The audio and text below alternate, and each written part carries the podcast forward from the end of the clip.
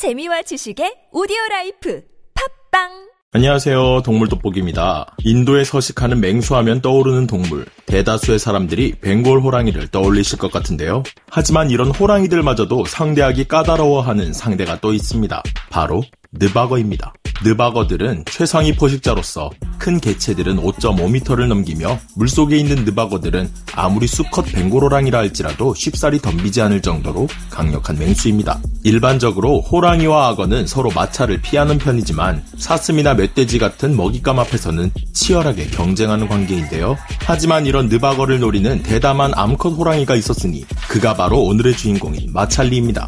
이미 세 차례나 악어를 사냥하는 모습이 목격된 바 있는 마찰리. 2003년 6월, 마찰리의 영역 안에 있는 호수에 등장한 악어 한 마리가 마찰리 눈에 띄게 됩니다.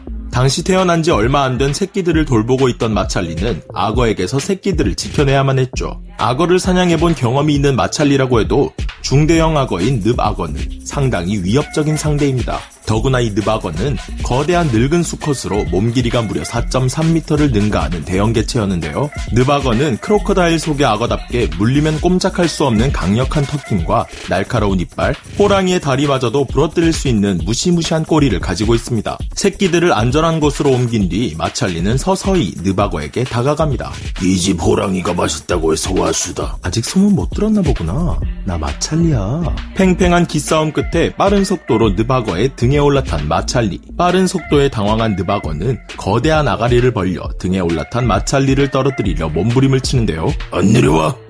내려와라 했다. 느바거의 발악에도 등에서 떨어지지 않기 위해 마찰리는 발톱과 송곳니를 더욱 단단히 악어의 등에 박습니다. 마침내 마찰리는 느바거가 쉽게 건드릴 수 없는 사각지대를 노리는 데 성공했고 유리한 위치를 점하는데요. 느바거가 아무리 이리저리 고개를 돌리고 꼬리를 휘저으며 마찰리를 넘어뜨리려 해보지만 마찰리는 신속하게 이에 대응하며 절대 유리한 위치를 빼앗기지 않습니다. 야, 내가 너 같은 애들 잘 알거든? 서로 힘 빼지 말자고. 마찰리는 자신보다 최소 두 배는 더 커 보이는 이 악어의 뒷덜미를 물고 늘어지며 힘을 빼고 있지만 역시 악어의 두터운 가죽은 만만히 볼 만한 것이 아닙니다. 이 싸움은 장장 1시간 30분이나 지속되면서 둘은 최악의 상황을 맞이하게 되는데요. 나도 나지만 너 이제 어떡하냐? 넌 이제 끝났어. 아직 아가리 부딪힐 힘이 남아있나 보지?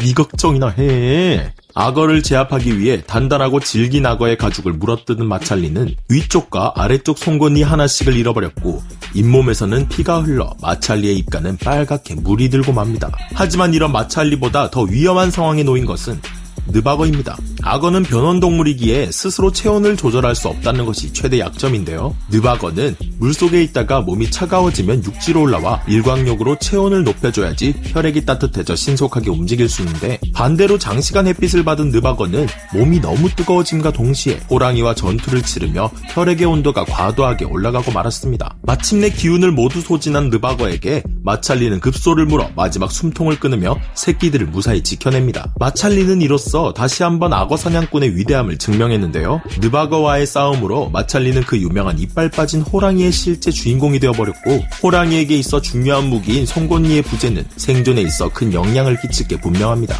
하지만 그리 쉽게 무너질 마찰리가 아닙니다. 송곳니가 없어진 이후에도 수컷 호랑이와의 싸움은 물론 다른 악어들과의 싸움에서도 승승장구하며 자신의 영역과 새끼들을 지켜내고야 맙니다. 마찰리의 이 이야기들은 다큐멘터리로 제작되면서 인도 사람들은 물론 전 세계 사람들에게 알려졌는데요. 다큐멘터리가 방영된 후 많은 사람들은 매년 수백 명씩 마찰리를 보기 위해 란탄보르 국립공원을 방문하였고 인도는 마찰리를 통해 약 천만 달러가 넘는 수익을 내기도 했습니다. 하지만 여제 마찰리가 남긴 위대한 업적은 따로 있었으니 1999년부터 2006년까지 4번의 출산을 하면서 총 11마리의 새끼들을 키워낸 것입니다. 이는 인도 란탄보르 국립공원의 호랑이 개체수를 복원시키는 데도 큰 영향을 미쳤는데요. 보통의 호랑이들이 2번에서 3번 정도의 출산을 하는 것에 비하면 마찰리의 출산은 기적과도 같은 것이라 할수 있습니다. 이후에도 2008년엔 마찰리의 새끼 두 마리를 인도 사리스카 국립공원으로 옮겨 호랑이 개체수 복원에 도움을 주었는데요. 마찰리의 자식들도 번식에 성공하여 2014년엔 란탄보르 국립공원 호랑이 개체수의 절반인 50마리가 마찰리의 혈통으로 채워졌는데 이것만 해도 인도의 호랑이 복원에 지대한 영향을 끼친 것이 아니라 할 수 없습니다. 한 나라의 관광 수입과 개체수 증진이라는 가장 큰 영향을 미친 마찰리는 하나의 문화 아이콘이 되었는데요. 정부에서 마찰리의 얼굴이 들어간 우표가 발행되는가 하면 호랑이 마찰리가 평생 공로상을 받는 등 인도는 그녀에 대한 감사를 적극적으로 표현했죠. 세계에서 가장 많은 사진이 찍힌 호랑이 란탄보르의 여왕 악어 사냥꾼 등 란탄보르를 호령하던 마찰리이지만 그녀도 세월 앞에서는 버틸 수 없었습니다. 마찰리의 송곳니는 결국 모두 빠지게 되었고 시력까지 잃었으며 병까지 걸리게 되면서 스스로 사냥을 할 수 없는 지경에 이르렀는데요. 산림 당국은 마찰리를 살리기 위해 약과 고기를 제공했지만 끝끝내 먹지 않았다고 합니다. 이로써 2016년 보통의 야생 호랑이들이 평균 수명 15년인 것에 비해 다소 긴 20살의 나이로 마찰리는 생을 마감했는데요. 마지막 세상을 떠나기 전까지도 고고한 여왕의 품위를 잃지 않는 마찰리를 위해 인도 국립호랑이보호청은 힌두 전통에 따라 마찰리의 장례를 치렀고 절차에 따라 치시는 화장을 했다고 합니다. 호랑이는 죽어서 가죽을 남기고 사람은 죽어서 이름을 남긴다라는 말이 있습니다. 살아있을 때 남긴 훌륭한 업적들로 인해 후세에까지도 이름이 남는다는 의미인데요. 마찰리는 암컷 호랑이였지만 다른 수컷 호랑이들에게도 밀리지 않는 덩치로 란탄보르 국립공원을 지배하는 강력한 암컷 호랑이였습니다. 우람한 체격과 함께 악어 사냥꾼이라고 불릴 정도로 뛰어난 사냥 실력은 많은 사람들의 관심을 끌기 충분했고 그로 인해 전 세계 미디어에 가장 많이 노출된 호랑이가 되었습니다. 이런 마찰리의 장례식은 나라의 관리들마저 참석해 눈물을 흘리는 등 마찰리의 마지막 장례식은 성대하게 치러졌습니다. 한 암컷 벵골 호랑이의 파란만장한 삶과 그 삶 속에서 이뤄낸 아름다운 결실은 오랜 세월에 걸쳐 회자될 것입니다. 현재 남아있는 호랑이 아종 중 그나마 개체수가 가장 많다고 알려져 있는 벵골 호랑이지만 그렇다고 안심할 만큼 개체수가 충분한 것은 절대 아닙니다. 전 세계 야생에서는 매년 조금씩 개체 수가 늘었다고 하지만 4천 마리 정도밖에 살지 않으며 이는 100여 년 전인 10만 마리와 비교하자면 100년 사이에 97%가 줄어든 것이라고 합니다.